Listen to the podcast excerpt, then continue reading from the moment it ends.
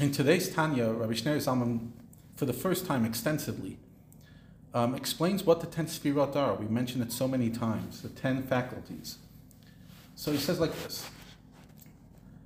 It is all known that the emotional attributes divide into seven categories. In other words, the first three, as we spoke about, that we spoke about extensively at the beginning of Tanya, Chesed, uh, sorry, Chachma bin is something in the mind. It's the mind, the power of creativity, of analysis and digestion.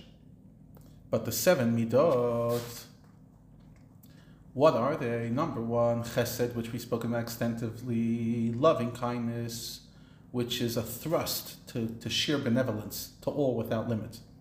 Givura is stern limitation and contraction, which seeks to restrain such a degree of sharing and to withhold um, sometimes the, the diffusion, the sharing altogether from certain individuals. And the attribute, the third one, rachamim or tiferet, which seeks to pity a person to whom compassion is appropriate and to extend benevolence to him as well, although they may be unworthy of it.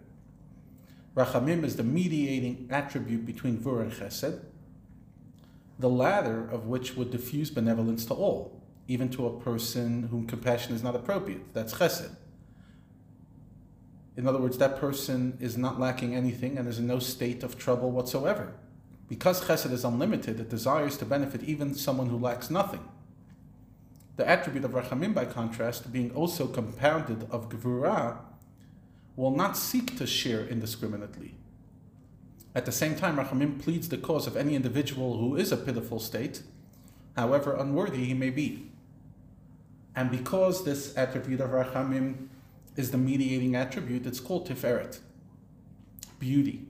By analogy with beautiful garments, which are dyed with many colors, blended in a way that gives rise to beauty and decoration.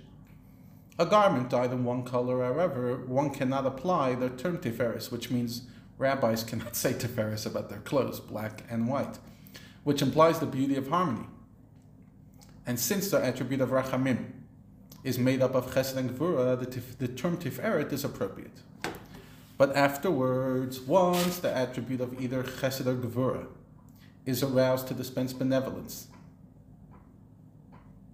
that means at the time of the actual shearing, then it's necessary to deliberate how to shear in a way that the recipient will be able to absorb it. For example, you want to, you, you wish to convey an intellectual subject. You know, when you have a powerful idea, you want to share it. If he will tell it to the individual in its totality, just as it appears in his own mind, the son will be unable, the child, the student, will be unable to understand and absorb it. And this could happen either because A, the concept, the way the father understands is too abstract and subtle. B, because the concept is too comprehensive and too diverse and needs to be broken down into digestible segments. Rather, one needs to arrange it for the student in a different order and context, such as by providing an example from an alternative context. Every word fitly spoken, little by little. This deliberation is referred to by the terms Netzach and Hod, number four and number five of the Sefirot.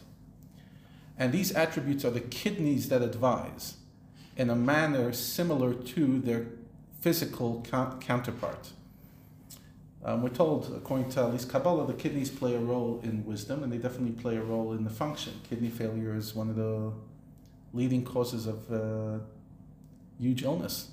And when it works, in other words, when the function works, it allows the system to function correctly, and it allows the food to work, etc. In spiritual terms, the Netzach and Hod are also the two testicles that prepare the sperm. In other words, some people refer to it as the kidneys, and others refer to it as the testicles. Just like the testicles that we spoke about in the beginning of Tanya, the brain is where the, the, the germ of the idea, the germ of even wanting a child comes from. And it's manifest obviously in the seed. So too, the Netzach and Hod play that role to, to bring down and give, to allow to give birth the new idea that you want to share or whatever attribute you want. Another name for Netzach and Hod is grinders and millstones, because they grind the manna of the righteous. In other words, just like by way example, a person who grinds wheat with millstones crumbles into very fine parts, so too the father needs to taper the insight or the intellectual subject he wishes to convey to his son and divide them into many parts with discernment, with seichel. Dividing a concept in this way so that you could determine what could be presented and what needs to be withheld is a contraction of a concept's depth. Basically, every speech you ever give is this. The category of Netzach even has more. It comprises prevailing, victory, and standing up against anything, courage, from within or from without, that withholds the transmission of beneficial influence or learning. In other words, anything that holds back the flow of energy that from the giver, the Netzach comes and says, will stand up. He will firmly resist the attribute of Gvura and holding back within the Father itself. And he will do whatever needs to be done. In other words, he will fight hard. Hod is humility. Then number six is Yesod. The category of Yesod is, by way of example, the bond by which the father binds his intellect to the intellect of his son. It's the bonding, while teaching him with love and willingness, for he wishes his son to understand. Without this bond, the relationship between teacher and student, even if the son would hear the same words, he would not understand them as well. When you have a love between the two people, it's easier to digest. When the father binds his intellect to him and speaks to him face to face with love and desire, because he desires very much that his son understands. He doesn't just want to enlighten his son. His desire stemming from Yesod is powerful because it is driven by pleasure. Ah, my kid got it. And the greater the desire and the light of the father, the greater the influence of the learning. Because then the son is able to absorb more and the father communicates more proportionately. This parallel, by the way, to draw a metaphor from the attribute of Yisod in the sphere of the truly physical because um, Yisod in, in, in the body manifests in the actual the organ of the of, of the male. So when there's heightened desire and delight, then there's much more sperm. That's something what the uh, Jewish mysticism talks about a lot. That the more desire you have for a subject, the more you flow. And that's why the Kabbalah, seeking to illustrate the imparting of knowledge out of a sense of pleasure, used the analogy of physical union, because there's a number of similarities, as we will still explore in other places within Jewish mysticism. Now, these emotive attributes are the external aspects of the soul. These six. Malchut is a, a, something that we'll explore independently. Within them are vested their inner attributes, uh, the faculties of love and awe, in other words, hiding beneath all these seven these seven emotions are either love or awe. This may be compared to the case of a father who bestows enlightenment upon his son because of the love for him. In other words, the internal aspect is love. The external aspect is kindness. Because you love, therefore you're kind. Or you withhold the influence because you're, you're fearful that your son will come down to, uh, to some downfall if you share that so that each midah has an inner and an internal and external part. And he says like this the source and root of these internal and external emotive attributes is Chabad, the Chachma Bina Das, the intellectual. For a person's emotive traits are in proportion to his intellect. And this is empirically evident. With a child, for example, whose Chabad is in a state of pettiness, their intellectualism, all their emotions also relate to insignificant things.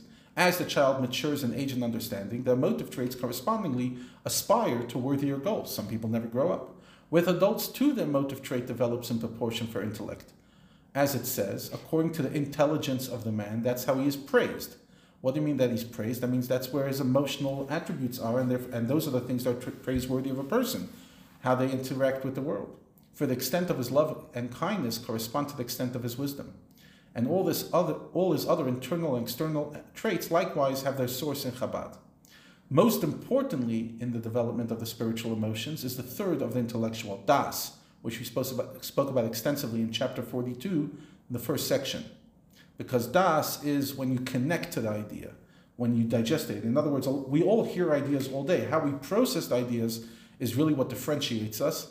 This is readily observable for the differences between the motive traits of various people correspond to the differences in their respective degrees of das. The reason why today's shiur is so long because I wanted to make sure to get every detail in because it's such a fundamental and fascinating um, concept.